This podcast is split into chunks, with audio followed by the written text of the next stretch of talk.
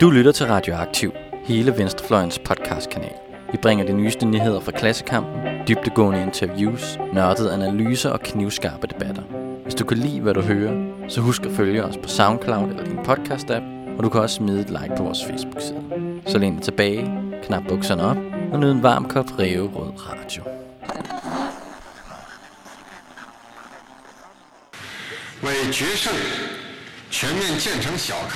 Let's strive hard to build a wealthy society, achieve the victory of Chinese socialism, realize the Chinese dream of the great rejuvenation, and fulfill people's expectations for a better life. Velkommen til Sanger Mere Værdi, Radioaktivs politisk-økonomiske podcast. Jeg er jeres vært, Alex Rassan Kalai, og jeg er phd i teoretisk fysik og nanoteknologi ved Lunds Universitet. I dette afsnit af Sanger Mere Værdi skal vi diskutere Kinas politiske økonomi under Xi. I 2012 blev Xi Jinping formand af Kinas Kommunistiske Parti, og i 2013 præsident af Kina. Han har siden koncentreret magt og opmærksomhed omkring sin egen person. For eksempel blev Xi Jinpings tanker skrevet ind i landets forfatning i 2017, en ære, der tidligere kun er tilkommet den revolutionære Mao Zedong og reformeren Deng Xiaoping. I den vestlige debat kan man få det indtryk, at med Xi er Kina ved at vende tilbage til maoismen. Men er det virkelig sådan? Dagens gæst har skrevet en række spændende analyser om Kinas politiske landskab, og skal i dag guide os igennem konturen af Xiismen. Velkommen til Andreas Møller Mulvad, adjunkt ved Institut for Ledelse, Politik og Filosofi ved CBS. Tak. Så Andreas, jeg har inviteret dig ind i dag, fordi du har skrevet en uh, spændende artikel, Shiism as a Hegemonic Project in the Making, Sino-Communist Ideology and the Political Economy of China's Rise, der blev publiceret i år i Review of International Studies. Øhm, og før vi fortsætter, så lytterne, der kommer til at være nogle klip fra forskellige sange gennem podcasten, og de er alle officielle sange fra forskellige statskanaler, produceret efter at Xi blev præsident. Og det forsøger på hver deres måde at give omverdenen et positivt indtryk af Kina. One just a point, took it from a line. Three become a plane for we'll be just fine. Prosperity and rule of law. Party building the key reform for your own. 特别重要的话，咱得说四遍，四个四个四个四个四个四个全面。特别重要的话，咱得说四遍，四个四个四个四个四个四个全面。Follow me，四个全面，四个全面。Prosperity, follow me，四个全面，四个全面。And rule of law, follow me，四个全面，四个全面。Party building the key, follow me，四个全面，四个全面 reform for your own.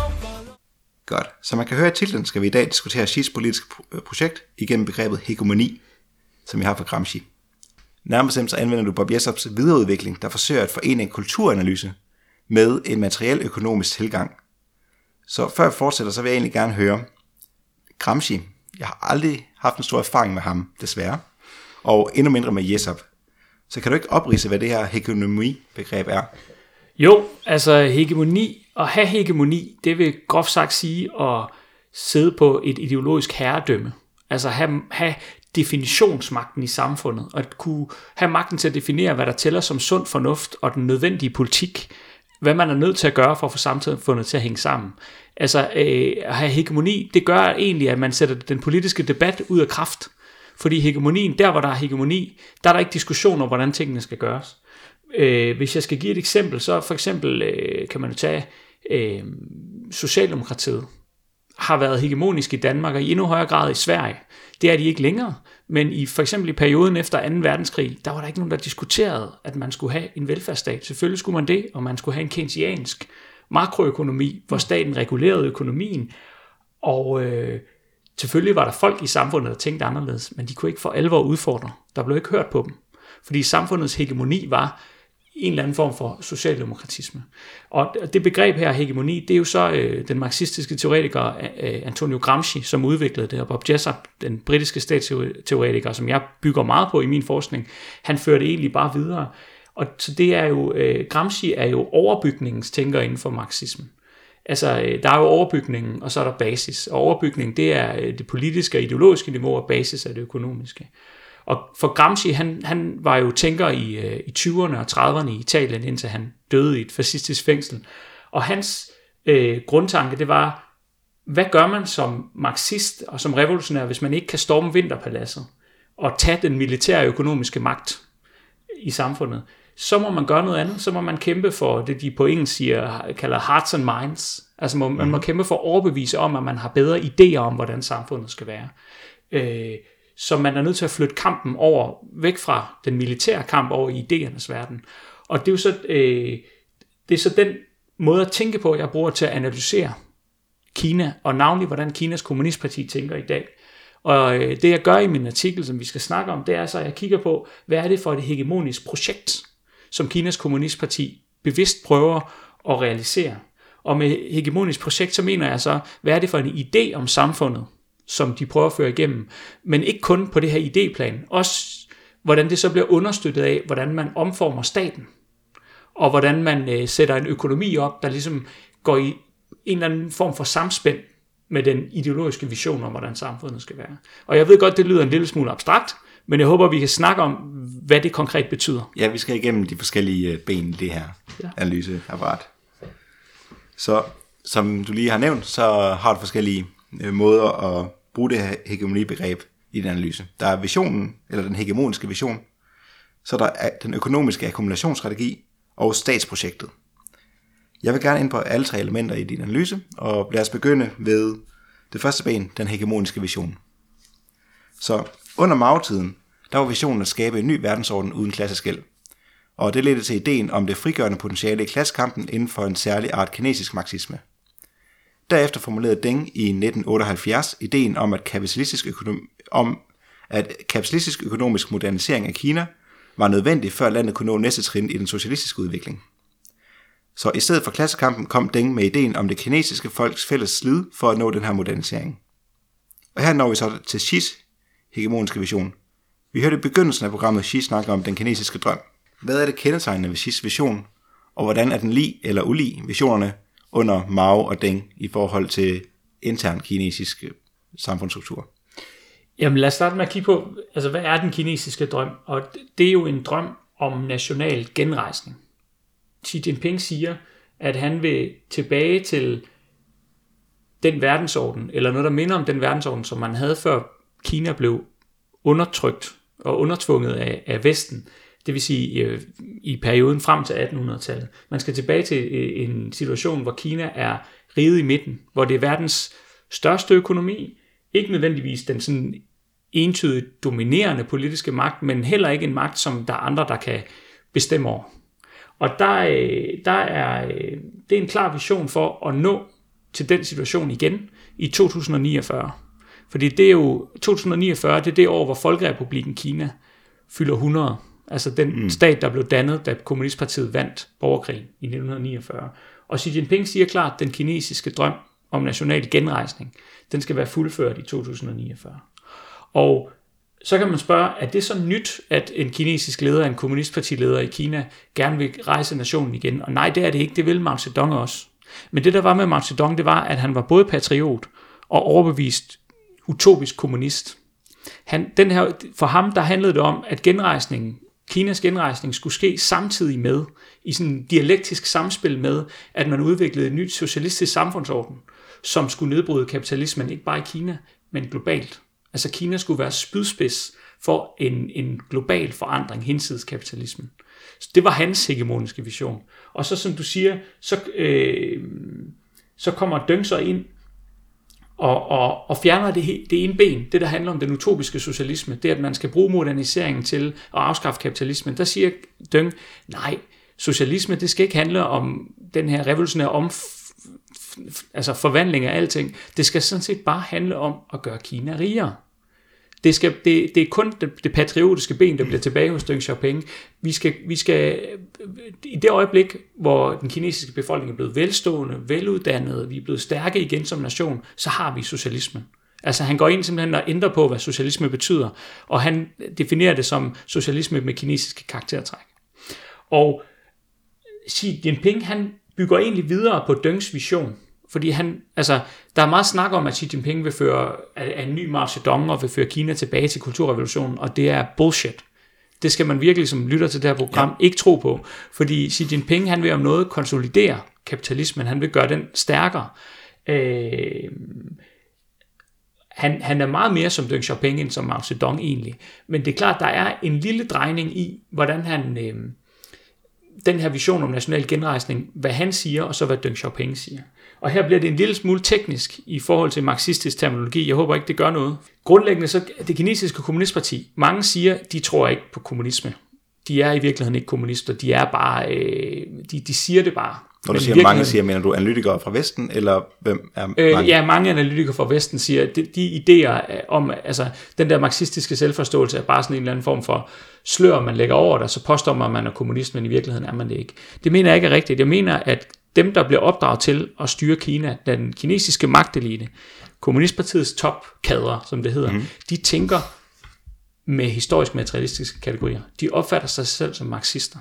Og det kan man se af sådan noget som, at øh, når de skal definere, hvad for nogle idéer de går efter, hvad for et mål for samfundet, Kommunistpartiet skal realisere, så bruger de en, øh, en, sådan en, en marxistisk tankemåde om kontradiktioner eller modsigelser i samfundet. Og der har de, øh, Kommunistpartiet i Kina har, har altid lige fra starten haft en forståelse af, altså veletableret i deres politiske program, hvad er den primære modsigelse i det, i, øh, i det kinesiske samfund. Under Mao Zedong så var det modsigelsen mellem socialisme og kapitalisme.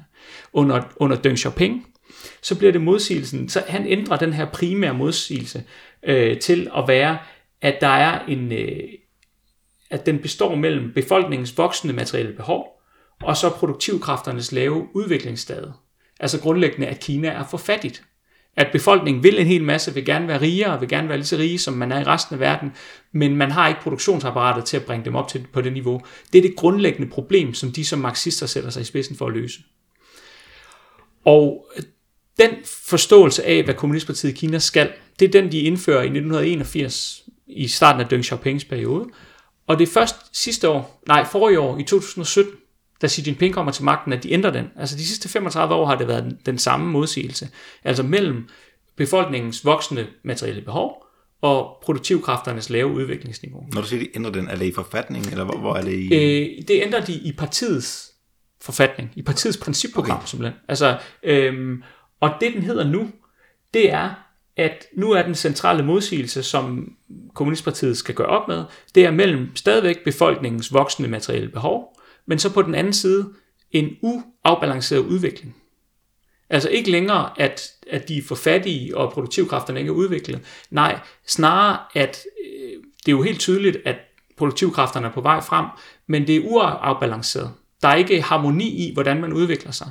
Det betyder dels, at der ikke er styr på, at man udvikler sig øh, bæredygtigt. Altså man kan jo se de miljømæssige mm. omkostninger. Hvis man har prøvet at være i Kina, så kan man jo, og har prøvet at have de der luftmasker på for at kunne trække vejret i Beijing, så ved man, hvad de snakker om. Ikke? Der er ikke balance. Man vokser helt vildt, men naturen kan ikke holde til det. Og der er heller ikke balance socialt. Uligheden vokser. Uligheden vokser mellem land og by. Uligheden vokser mellem uddannede og ikke uddannede.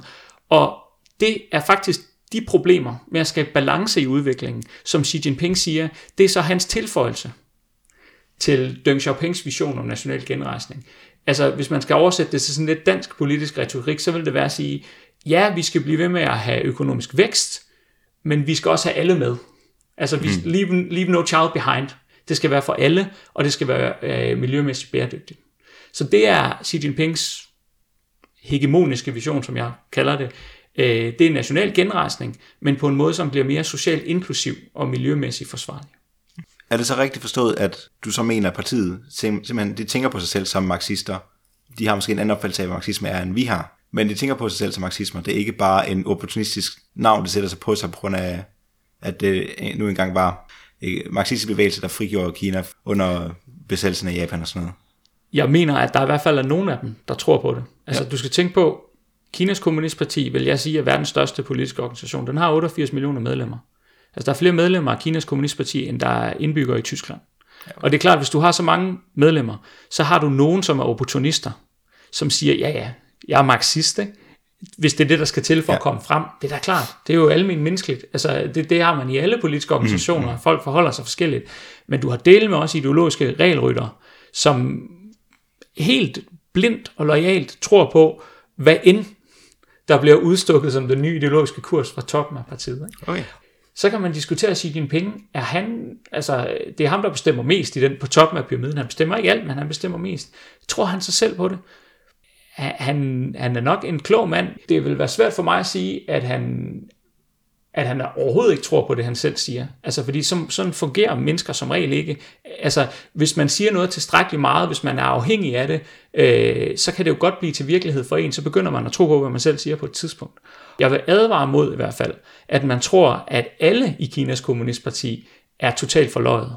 Mange af dem opfatter det egentlig sådan, at den her kinesiske model, de har udviklet, den kinesiske drøm, det er for real. Det er faktisk den bedste måde at gøre tingene på. Det er det, der maksimerer samfundsnytten for alle. Det er ikke bare noget, som, øh, som de bruger som et skalkeskjul. Okay. Hey, have you guys heard what's going on in China? President Xi Jinping's new style? Yes, and there's more. The Shisanu. The what? China's 13th five year plan. Yeah, the Shisanu. Oh. Every five years in China, man, they make a new development plan. The time has come for number 13. Shisanu, huge? Huge. Like China huge? Yeah, China huge. Oh, that's really big. Wanna know what China's gonna do?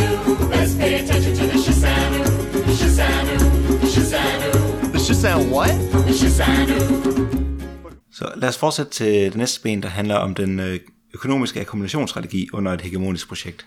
Mao Zedongs Kina var berygtet for det store spring fremad, der skulle øge produktionen og hjælpe Kina med at overhale både kapitalisterne og Sovjetunionen.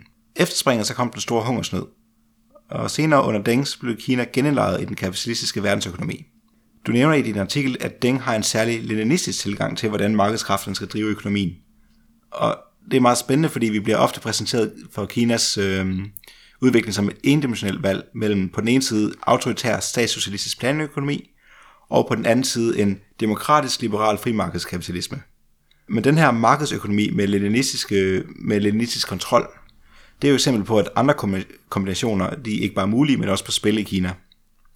Helt sikkert, ja. Så hvad er strategien bag en leninistisk markedsøkonomi, og følger Xi i det samme fodspor? Ja, altså Xi følger i, i Deng Xiaopings fodspor. Den, det, det er ikke ændret øh, siden 70'erne, hvordan toppen af Kommunistpartiet, Kinas magtelite, tænker økonomien. Man siger, at vi har et kapitalistisk verdensmarked, og det skal Kina udnytte til sin egen fordel for og netop nå i mål med den her nationale genrejsning. Man skal ikke prøve at afskaffe kapitalismen, som Mao Zedong gjorde, man skal snarere prøve at få det system til at virke til Kinas fordel. Og det gør man ved, at man indgår fuldt og helt i den kapitalistiske markedsøkonomi. I 2001 kom Kina med i WTO efter mange års forhandlinger for at blive så, så, så meget en del af den kapitalistiske økonomi som muligt. Men man gør det bare på en anden måde end hvad skal man sige, end, end amerikanerne for eksempel, eller Vesten, Vesten siger, at man skal gøre det på. Mm-hmm. Fordi Kina er helt eksplicit omkring, at de lader ikke øh, markedet definere ret meget. Der skal sidde en kontrollerende instans, altså en statselite, og sørge for at koordinere den økonomiske udvikling og planlægge markedsøkonomien, øh, om man så må sige.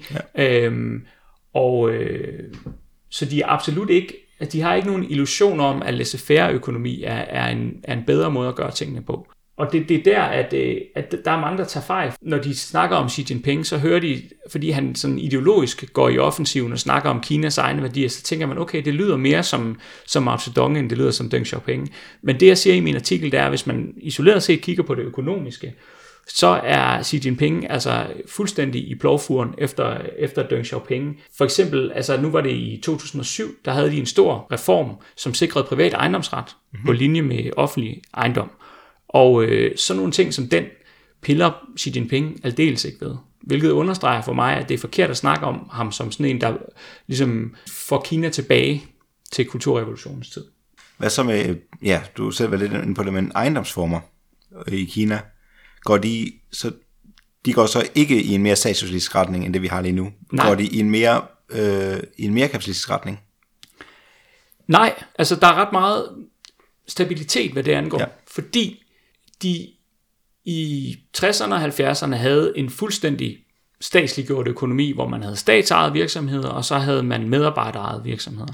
Og alle de medarbejderejede virksomheder er væk, mm. og de fleste af de statsejede virksomheder er også blevet solgt. De blev solgt i 90'erne under Jiang Zemin, som var en af de ledere, der var imellem Deng Xiaoping og Xi Jinping. Øh, der havde holdt man brandudsalg af statens virksomheder. Mange af dem, der købte, de her statsvirksomheder til billige penge, de var kader i kommunistpartiet. De vidste jo, hvad de havde god information om, hvor man kunne gøre et godt køb, ikke? Ja. og så de blev kapitalister selv. Man snakker om kaderkapitalistklassen faktisk. Ikke? Øh, man holdt brandudsalg af 100.000 vis af statsejede virksomheder, men man holdt fast i en lille kerne af kæmpestore virksomheder i de brancher, som man vurderer, man har brug for at holde på statslige hænder for den nation- nationale sikkerheds skyld. For eksempel de store olievirksomheder, store stålvirksomheder, store virksomheder informationsteknologi osv., er stadigvæk på statslige hænder og kontrolleret direkte af Kommunistpartiet, fordi de tænker økonomi leninistisk. Vi er nødt mm. til at, at blive i, øh, vi er nødt til at, bevare kontrollen med økonomien. Vi er nødt til at have øh, besidde the commanding heights, ja. som, øh, som Lenin ville have sagt. Og derfor så skiller man sig ikke af med den sidste kerne af statsejede virksomheder, som giver en økonomisk base for Kommunistpartiets herredømme. Der er mange, som, som ikke kan lide Xi Jinping i Vesten, vestlige analytikere, ja. som synes, han er skræmmende, og som synes, at Deng Xiaoping, dengang kunne vi forstå, hvad de havde gang i. Men de misforstår bare, at Deng Xiaoping tænkte på nøjagtig samme måde. Han tænkte også i The Commanding Heights of the Economy. Han var ikke øh, utopisk socialist som Mao Zedong, men han var leninist. Han tænkte bestemt, at staten skulle, øh, og, og dermed kommunistpartiet skulle, øh, skulle sørge for at forblive i en position, hvor de havde kontrol med økonomien. Nu har jeg virkelig lyst til at spørge noget Huawei, fordi det, det lyder som, det kunne være meget relevant. Så Huawei er jo på papiret ikke statsejet. Ja. Ja. Øhm, før vi fortsætter, hvor stor indflydelse vil du vurdere, at partiet har i Huawei? Fordi nu, nu, der er jo meget snak om Huawei med 5G-netværk og kinesisk spionage Ja. og så videre. Ja, jeg har ikke nogen sikker viden om det, så det er derfor, når man går ind og snakker om enkelte virksomheder, skal man passe på, hvad man siger. Altså, mm. øh, det man i hvert fald kan sige, det er, at der bliver i høj grad koordineret mellem de største private ejede kinesiske virksomheder, og så den kinesiske partistat. Selvfølgelig gør der det. Selvfølgelig er der tætte personnetværk, der sørger for, at selvom der ikke nødvendigvis står noget i papirerne om, at øh, at der har været folk fra Kommunistpartiet inden og diskutere den økonomiske strategi, så kan der jo godt have været det alligevel uformelt. Ja. Og det er øh, fuldstændig utænkeligt for mig, at Huawei bare gør, hvad der passer dem, og ikke har nogen form for kommunikation med partistaten om, hvordan man agerer. Og det er jo så ikke det samme som, at det bare er partistatens forlængede arm. Altså jeg benægter sådan set ikke, at der godt kan være nogle ting, at de kan få lov at tjene penge i fred. Altså man må ikke misforstå kineserne som øh, det kinesiske styre som nogen, som, hvor, hvor de bare bruger kapitalismen som en, en maskine til at akkumulere politisk magt til partiet. Altså Huawei er en privat virksomhed, og der er private investorer, der trækker penge ud. Men det er også bare naivt at forestille sig, at der ikke er en, en koordination mellem de største private virksomheder og partistaten, og en koordination, der er, altså tættere bånd os, vil jeg godt våge pelsen at sige, end der er mellem for eksempel den amerikanske regering lige nu og de store tech-virksomheder i Silicon Valley. Ikke? Altså øh, Apple og Facebook og sådan noget. De, de, de kan mere gå deres egen vej i forhold til centralregeringen i Washington, end Huawei kan i forhold til partitoppen i Beijing. Ikke? Hvad så med international handel? Der har Xi markeret sig meget aktivt. Øh, lige siden øh, Trump blev valgt til præsident, der var det til det første, hvad var det, møde i Davos? Ja, Hvor Xi øh, begyndte at snakke om, at man skulle bevare øh, den, frie verdenshandel osv. Øh, så han, han har markeret sig aktivt som øh, fortaler for frihandel. Og Kina har også lanceret det her Belt and Road Initiative, der også er kendt som den moderne silkevej, hvor Kina bygger jernbaner, veje og havne på vigtige ruter gennem Asien, Afrika og Europa, som regel for penge udlånt af den kinesiske stat. Hvad er det hegemoniske formål med Silkevejsprojektet, og kan det ses som en fortsættelse eller brud med akkumulationsstrategien under Deng i forhold til Kinas rolle i den internationale handel? Ja, det er også et stort spørgsmål. Altså, øh, man kan sige det på den måde, at kineserne har vidst i mange år, at den vækstmodel, de byggede op under Deng Xiaoping, den kunne ikke vare evigt. Det var en vækstmodel, som var baseret på, at man eksporterede til vestlige markeder, og man investerede. Det vil sige, at man investerede især i infrastruktur i sit eget land. Altså man plastrede Kina til med kæmpe byer, med mm. højhuse, motorveje, havneanlæg, dæmninger, alt hvad der skulle bruges, en masse beton og olie og stål til at lave, investerede man i, og så fik man vækst på den måde. Og så samtidig så i Sydkina etablerede man, øh, der lod man udenlandsk kapital komme ind og, sæt, og sætte op shop, altså sætte fabrikker op, øh, som så hyrede en masse billig kinesisk arbejdskraft og producerede groft sagt billig plastikskram mm. til vestlige markeder. Ikke? Det var den der tostrengede vækstmodel, de har haft. Altså investeringer i infrastruktur, og så samtidig øh, eksportproduktion på, med af sådan simple varer. Øhm, altså man, man, man lavede ikke sine egne smartphones, ja. men man producerede smartphones for andre, groft sagt. Og man producerede selvfølgelig ikke smartphones i 80'erne, men så Nej, nej. producerede man, øh, man billige transistorradio videre. Ikke? Og øh, man har hele tiden vidst, at det kunne man få vækst på i en periode, men der kommer også et stadie, hvor for det første kan man ikke lave profitable investeringer i flere motorveje og lufthavne i Kina, hvis man allerede har nok. Altså, så bliver det simpelthen for usikkert, så er man nødt til at investere i noget andet. Altså lægge sin, mm. smide sin kapital hen et andet sted. Og samtidig har man vidst, at, eller i hvert fald har det vist sig, at en eksportbaseret strategi, hvor man bygger sin egen vækst på, at folk i andre lande køber varer, den er meget skrøbelig, fordi vi så med finanskrisen lige pludselig i løbet af fra den ene dag til den anden, så falder vestens forbrug. Så bliver der fyret 20 millioner mennesker i Kina på de her fabrikker, der producerer til Vesten, bare fordi forbruget går ned. Og kineserne har godt vidst, at det vil man gerne sikre sig mod. Man vil gerne bygge sin økonomi op på en anden måde, hvor man var mindre afhængig af at eksportere til Vesten. Og hvad gør man så? Jamen så bygger man sit eget hjemmemarked op så vil man langsomt overgå til en, en situation, hvor Kinas vækst er baseret på, at den kinesiske befolkning forbruger mere og mere år for år. Altså, de øh, havde cykler i 80'erne, og så får de biler, og øh, nu er de ved at få elbiler, og om 20 år skal de have førerløse biler. Ikke? Og, så kan man, og de skal alle sammen være købedygtige til det, og så er det verdens største marked, og så er det det, den kinesiske økonomi lever af. Og det er parentes bemærket, det er derfor, at, at øh, at handelskrigen med USA, som er i gang for Kina nu, øh, selvfølgelig rammer den eksportsektoren hårdt, men den er måske faktisk med til at skubbe på for den omstilling, hvor Kina frigør sig fra afhængighed af eksport, og langsomt omstiller sig til at egentlig leve af sit eget hjemmemarked. Ikke? Så man kunne sige, at Trump skyder sig selv i foden ved at presse kineserne til rent faktisk at blive mere, mindre afhængige af amerikansk øh, økonomi det, er, det er svært at sige. Jeg vil ikke sige det på den måde. Jeg tror godt, han faktisk kan lave noget grus i maskineriet, fordi okay. det er jo ikke sådan, at altså Kinas økonomi er jo stadig, der er rigtig, rigtig mange mennesker ansat i, på de her eksportorienterede mm. fabrikker stadigvæk, og øh, det er ikke sådan, at, at Trumps strategi nødvendigvis er forfejlet. Det er bare det, at Kina vil faktisk gerne være mindre uafhængig af USA. De, har ikke, mm. de har ikke nogen interesse i at være afhængige af, at det amerikanske forbrugermarked vokser for selv at kunne øh, vokse ja. videre. Øhm, og det var en lang historie, men, men det er nødvendigt at forstå, at den kinesiske elite har vidst det her i mange år, at man skulle i gang med det her skift. Og den her nye silkevej, som vi hører så meget om, det er en måde at komme videre med det skifte på. Og det er det på den måde, at det første, der sker med Silkevejen, det er jo, at man siger, at vi skal etablere Silkevejen, vi skal have lavet havneanlæg, motorveje, jernbaner, som du sagde, kraftværker, hele vejen fra det vestlige Kina, hele vejen gennem Mellemøsten og til Europa. Og det gør man jo, fordi, blandt andet fordi, at de store selskaber, som har levet af at investere i kinesisk infrastruktur, de får så mulighed for at lave partnerskaber, hvor de sammen med virksomheder fra de andre lande investerer i infrastruktur langs den nye Silkevej. Mm-hmm. Så så får du mulighed for ligesom at eksportere din gamle vækstmodel til udlandet. I, I Kina er der ikke brug for flere lufthavne, men det er der måske i Pakistan. Der er det et bedre, et bedre skud, at det kan være en profitabel investering. Så, så man eksporterer ligesom sin egen industrisektor, kan man sige, groft sagt. Så det er den første del af det, at, at man gør det. Den anden del er så, at det fører jo til en geopolitisk forskydning. Man kan næsten sige sig selv, at hvis kinesisk kapital investerer i et nyt kraftværk, kulkraftværk i Pakistan, eller en lufthavn i Pakistan, mm-hmm. så bliver man også desto mere interesseret i at holde Pakistan stabilt. Og man bliver interesseret, man bliver interesseret i, at landet ikke går fra hinanden øh, i, i interne stridigheder, og man sørger sammen, man øger den kinesiske geopolitiske interesse i landet, og så derved skubber man også lidt amerikanerne tilbage. Så, så den nye Silkevej har både den økonomiske dimension og den geopolitiske. Og samtidig, den sidste ting er så, at, at den nye Silkevej åbner for, at man hurtigere kan få varer og øh, produkter frem og tilbage mellem europæiske markeder og kinesiske markeder. Og øh, kineserne skal jo bruge det til, en ting er, at man gerne vil bygge sin vækst på hjemmemarkedet, men kineserne vil jo også gerne øh, eksportere flere varer til Europa og på lang sigt Afrika.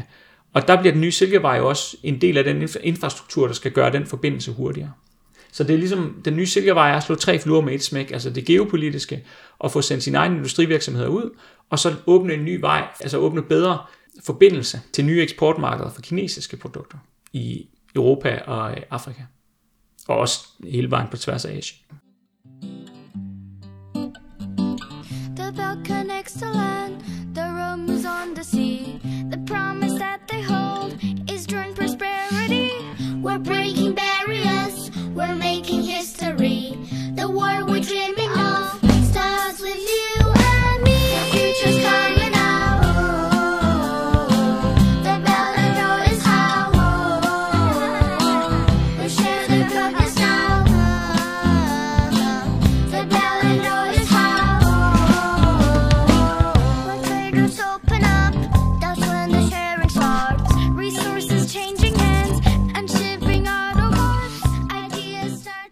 Din analyses tredje ben, det er hegemonens statsprojekt.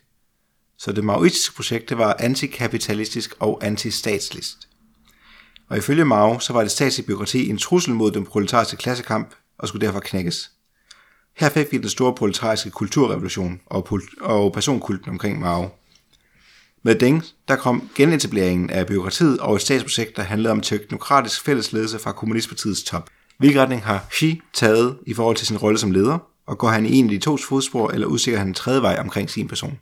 Ja, når det kommer til, hvad for en, en rolle Xi Jinping spiller som politisk leder.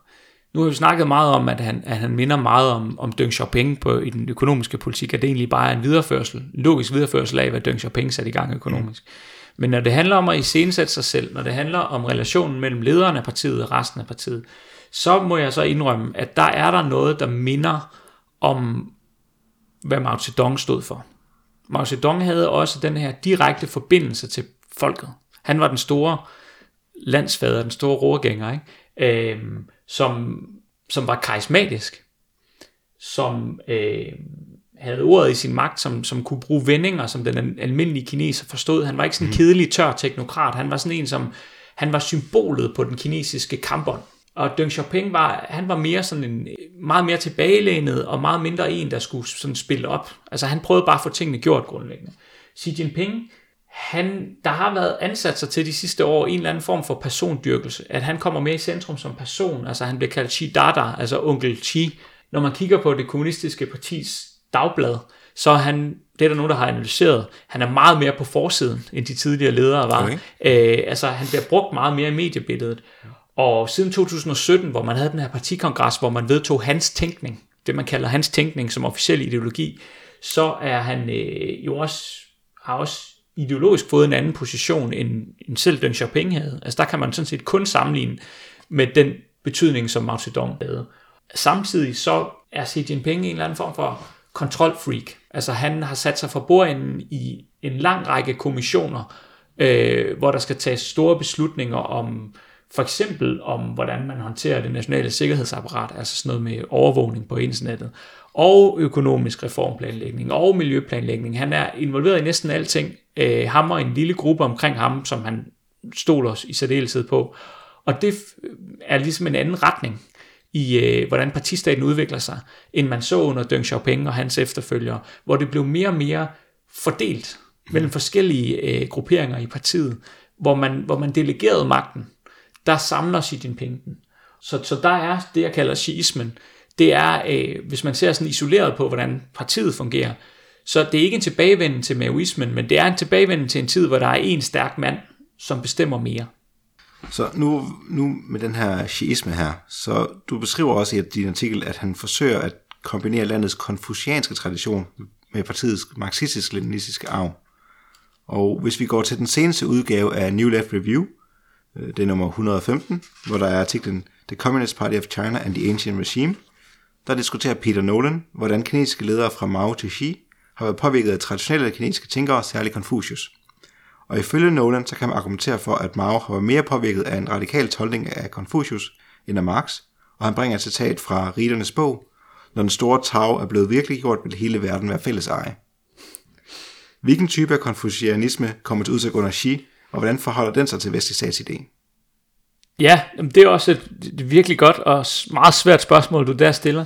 Jeg vil gerne lige snakke lidt om Mao Zedong og det med ja. konfucianismen først. Øhm, fordi jeg er lidt skeptisk over for den der udlægning af Mao Zedong i virkeligheden, fordi han var kineser, så var, tænkte han også konfuciansk. Altså det er rigtigt, at der er noget af den klassiske arv i Mao Zedongs tænkning, og det vil også være underligt andet.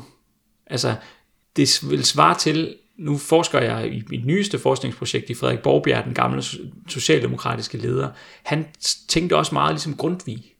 Mm. Fordi det var, det var den kultur, han kom ud af. Det var den, han var nødt til at forholde sig til. Hvis han gerne ville etablere et nyt hegemoni ideologisk, så var han nødt til at bruge det sprog, som folk allerede kendte og kunne forholde sig til. Det samme var Mao Zedong.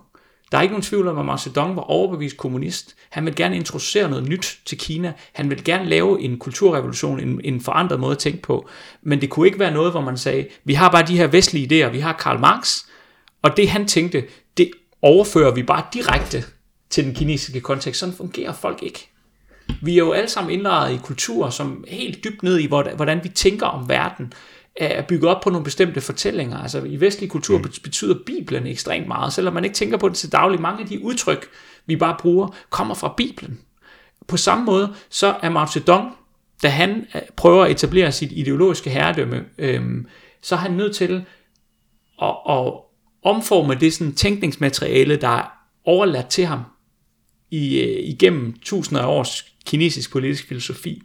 Og det er på den måde, han, han, han arbejder med konfucianismen. Og i øvrigt også taoismen. Det er jo der, det der ja. begreb om, om den store harmoni kommer fra. Ikke Confucius, men, men tror jeg, vil man sige, var, var taoistisk, øh, uden at jeg skal rode mig ud i at være ekspert på klassisk øh, kinesisk filosofi. Øh, men men det, det er mere et spørgsmål om, at Mao Zedong finder noget i klassisk kinesisk kulturarv, som passer med det, Karl Marx snakker om. At man afskaffer klasserne af kapitalismen og staten, og opnår et harmonisk samfund man har noget, der tilsvarer kinesisk kultur, så vil det være sindssygt nærmest, hvis man prøver at appellere til den kinesiske befolkning, ikke at oversætte det til noget, de kender. Mm-hmm. Men man skal bare have med, at Mao Zedong, han synes også, at konfucianismen langt hen ad vejen var noget gammelt lort.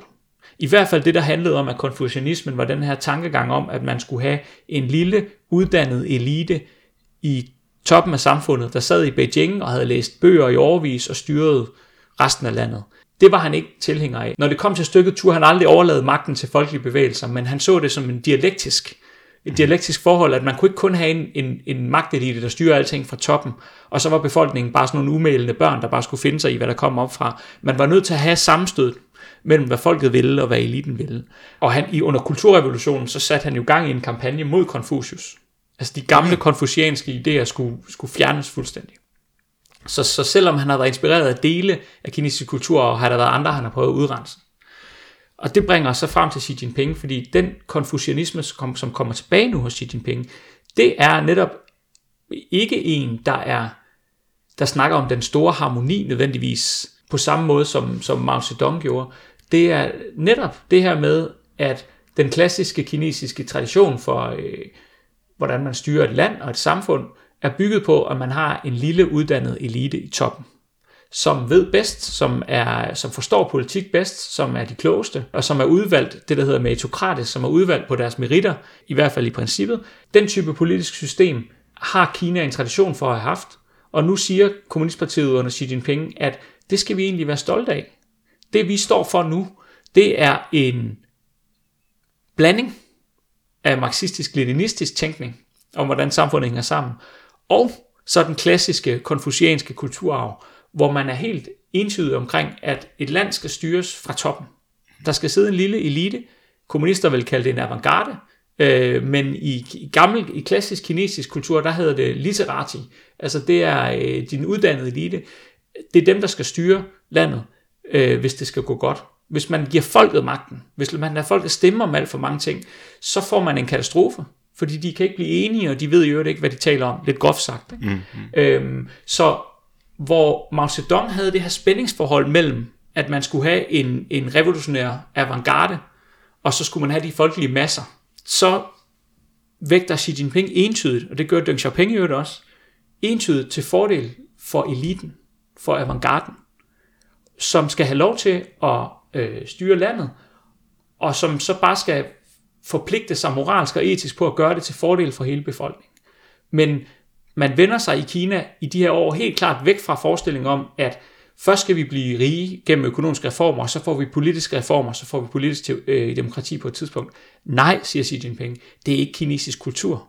Vi kommer aldrig til at overtage det, som Vesten siger er en universel model. med borgerrettigheder og parlamentarisme, fordi det passer ikke med kinesisk kultur. Så det er en anden og meget mere øh, entydig måde at bruge mm. kinesiskhed på, end den, som Mao Zedong stod for. Det var så meget omkring øhm, internt i Kina, hvordan landet skulle styres. Ja. Øh, Mao havde jo også et aktivt ønske om at sprede maoismen til resten af verden. Og vi har igennem den her podcast hørt forskellige øh, klip fra officielle sange, der skulle sprede kinesisk narrativ for et internationalt publikum. Hvilke visioner har Xi for Kinas politiske rolle i verden og for spredningen af den kinesiske statsform? Ja, altså, de vil jo gerne have en større plads i verden, end de har nu. Og øh, jeg blev spurgt om det i et andet program for nylig, hvor jeg vist kom til at sige, at de vil gerne være den dominerende magt i verden. Og det er måske, hvis man skal være mere nuanceret, end jeg kunne være i den sammenhæng, så, øh, så skal man passe på med at sige det, fordi de vil ikke nødvendigvis overtage USA's rolle som verdens politimand. Det er ikke nødvendigvis det, de ligger an til. De vil, altså man kan godt blive mere dominerende, både økonomisk og politisk og ideologisk, uden at man bliver øh, en, sådan, en, en klar nummer et. Og der er også forskel på, hvis, hvis de siger, hvis, hvis de sagde åbent, vi vil være en klar nummer et på alle parametre, så er det jo klart, at så er der jo ikke nogen vej udenom en kold krig, og måske en varm krig med USA. Ja. Øh, så, så det de siger er ikke det, at de vil være nummer et. Og så må vi jo bare se, hvad, hvad, hvor, hvor langt deres ambitioner rækker. Mm. Men, men det de grundlæggende siger, det er, at vi vil bare have en plads i verden, som vores størrelse beretter til. Altså, det kan ikke gå, at kinesisk kultur, som har 5.000 års ubrudt historie, som de vil sige, ikke er en, som andre kulturer tager ved lære af. Vi har for meget at byde på, til at vi, vi bare skal gemme det hjemme ved os selv. Altså, hvor Deng Xiaoping sagde udenrigspolitisk, øh, vi, skal, vi skal ikke bruge tid på at spille smart ude i verden, som Mao Zedong også havde gjort. Vi skal koncentrere os om, vi skal vende blikket indad og koncentrere os om at blive rige. Så siger Xi Jinping noget andet. Han siger, nej, vi skal da være stolte af vores kultur. Vi har, øh, vi har en masse at byde på. Vi har en, en, en Kina-model, en måde at kombinere markedsøkonomi med en stærk statsstyre til fordel for hele befolkningen på. Og øhm, vi kommer aldrig til, ligesom amerikanerne, at diktere andre lande, at de skal tage vores model, for at vi vil handle med dem. Altså der prøver de at etablere ja. en position af moralsk overherredømme. Når vi bliver en, en mere øh, magtfuld spiller, så kommer vi ikke til at opføre os, som amerikanerne har gjort. Men vi vil da gerne lære fra os. Vi vil da gerne, øh, hvis der er en, en ud, et udviklingsland, der gerne vil gøre ligesom os, så vil vi da gerne stille os til rådighed. Det er derfor Xi Jinpings taler øh, er nu udkommet i to kæmpe store bøger, øh, og de dækker alle områder fra miljøpolitik til udenrigspolitik til økonomisk politik til whatever, altså øh, og øh, det er, sådan, det er sådan to store hvide mobbedrenge. Det er ikke en Maves lille røde, øh, en lille håndbog med, med revolutionære ordsprog. Det er sådan tusind siders ret tør tekst, men meget spændende, om hvordan man styrer et, et, et stort land. Og øh, de hedder The Governance of China, volume 1 og 2. Og, og, og de bøger, de blev så, jeg købte min, mit eksemplar på engelsk i Prags Lufthavn, hvor de stod fremme på sådan et, et, øh, en hylde. Ikke? Mm. Øh, og de understreger, at Kina er meget mere i offensiven nu. De vil gerne have, at ikke nødvendigvis, at alle andre i verden køber deres værdier og indretter deres samfund, ligesom kineserne har indrettet deres, men i det mindste, at man kender til dem, at man prøver at forstå, hvad de står for. Ja. Og øh, Lige, lige for de her ja. Governance in China bøger. Øh, Jeg har selv overvejet at købe den, fordi jeg, jeg har hørt dig først snakke om det i 24-7. ja, Øhm, så det lyder som om for dig lige nu, at det er bøger, man skal se som form for beskrivelse af, hvordan deres styreform fungerer, så andre lande, hvis de vil, kan efterligne det. Eller hvad? både ja og nej. Altså, de, de, det er, de, de handler mest om Kina, og de handler mest om at udlægge teksten øh, om, hvad Kina har gjort, og hvad Kinas målsætning er, og hvad Kina vil med resten af verden. De, mm. der, der er meget, øh, i mange af talerne går det igen om det udenrigspolitiske, at Kina vil win-win. Man vil gerne etablere samarbejde med resten af verden. Øh, de, det, det, det vil ikke ligne kineserne at lave det som en manual, Mm-hmm. hvor man siger, det er sådan her, I skal gøre. Men det er jo ikke ens betydende med, at man ikke godt kan være interesseret i at have samarbejdspartnere, hvor, som fungerer lidt ligesom man selv gør. Altså et eksempel er Kambodja for eksempel, hvor Kina har meget tætte forbindelser til Hun Sen. Altså i Kambodja havde man jo efter Pol Pot og de røde khmer, har man jo haft indført vestlig demokrati, eller demokrati efter vestlig forbillede. Ikke? Mm. Det er, er så blevet øh, kuppet, kan man sige, af Hun Sen, som har i realiteten et etpartistyre. Og den type ledere, som er, er orienteret mod en kapitalistisk markedsøkonomi, men ikke mod flerpartistyre, kan Kina godt lide at samarbejde med. Kan Kommunistpartiet godt lide at samarbejde med. Hvorfor? Jo, men fordi man kan, være sik- man kan være mere eller mindre sikker på, at hvis man for eksempel siger, men skulle vi ikke finde sammen og lave en, øh, en ny dæmning i Kambodja, så bliver der ikke folkelige protester og et oppositionsparti, der er i vejen for det projekt. Hvis man handler med Hun Sen, så handler man, så har man en sikker aftale. Det er det samme i nogle af de her øh, diktaturstater i Centralasien. Det er ikke fordi, at Kina ikke kan samarbejde med demokratier, det er bare fordi, at nogle gange kan det gå lidt, mere, kan det gå lidt nemmere, okay, hvis, ja. øh, hvis, hvis man ikke øh, skal tage stilling til det her demokratiske bagland. Ja.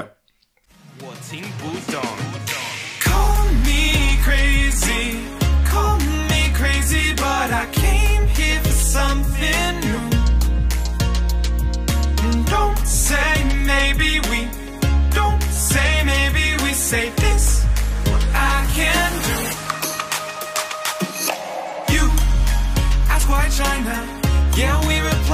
China? Take on its confusing hutongs and streets and make it on your own. You ask why China, yeah we reply why not China? With why my quiety WeChat, I'd be super screwed without my phone. Så du nævner det i din artikel fire faldgrupper, øh, Kommunistpartiet skal forsøge at navigere sig igennem for at bevare sin hegemoniske position. Og jeg er sikker på, at hver af dem kan retfærdiggøre et program i sig selv, så lad jeg bare tage et emne her i økonomiprogrammet. Og det er, at Xi skal balancere den legitimitet, Kommunistpartiet finder i sine rødder, øh, med en retorisk arv som marxistisk-leninistisk parti på den ene side, og på den anden side er der den her kapitalistiske akkumulationsstrategi.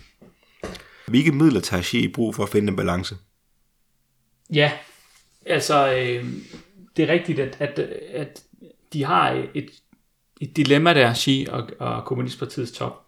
Fordi hvis de nu sagde åbent, vi er ikke længere marxister eller kommunister, vi er ikke socialister, vi er kun konfucianske, så vil de løbe ind i et problem, så vil de meget hurtigt få en folkelig bevægelse imod sig, fordi der er faktisk mange kinesere, der holder fast i en eller anden, man kan kalde det nostalgi, i forhold til maoismen, men man kan også bare sige et socialistisk sindelag, hvor de faktisk kæmper mod den her, øh, at man, at man fjerner øh, den dimension af socialismen, der ikke handler om national genrejsning kun, men også handler om økonomisk lighed.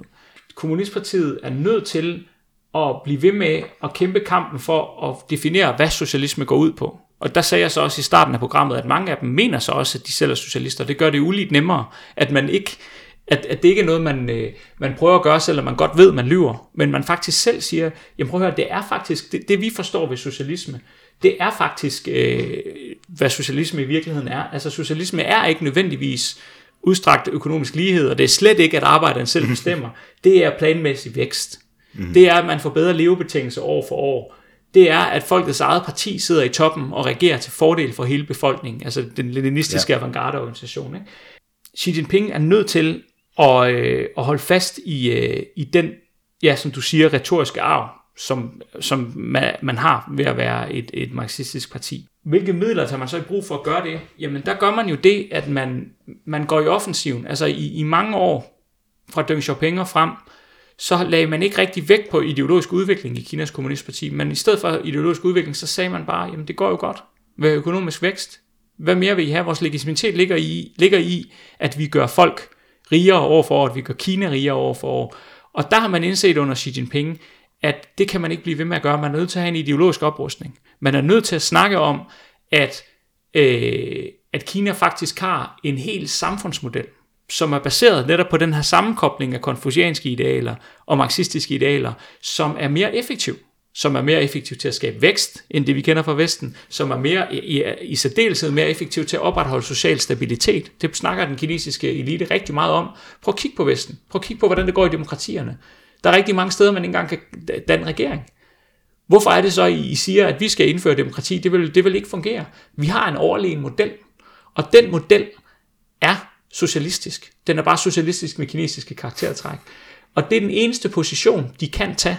Mm. Igen, man kan sådan set sige, at, at de, vil, de vil aldrig øh, opgive socialismen ud fra min analyse, fordi de opfatter sig selv som socialister, men de, men de ved også, de mest kyniske af dem ved også godt, vil måske ønske, at de gjorde det, men ved godt, at hvis de gjorde det, så vil der for alvor blive problemer med øh, den kinesiske befolkning, eller i hvert fald store dele af den.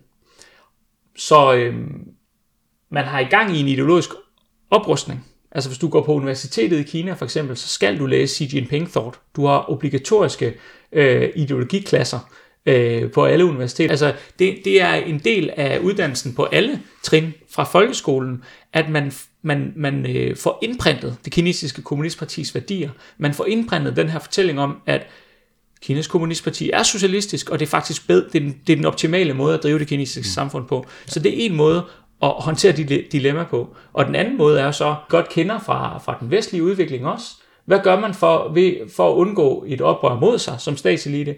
Jamen man sørger for øh, brød og skuespil. Altså man sørger for, at, øh, at folk ikke har materiel grund til at beklage sig. Man sørger for at holde arbejdsløsheden nede. Man sørger for, at folk kan forbruge mere og mere.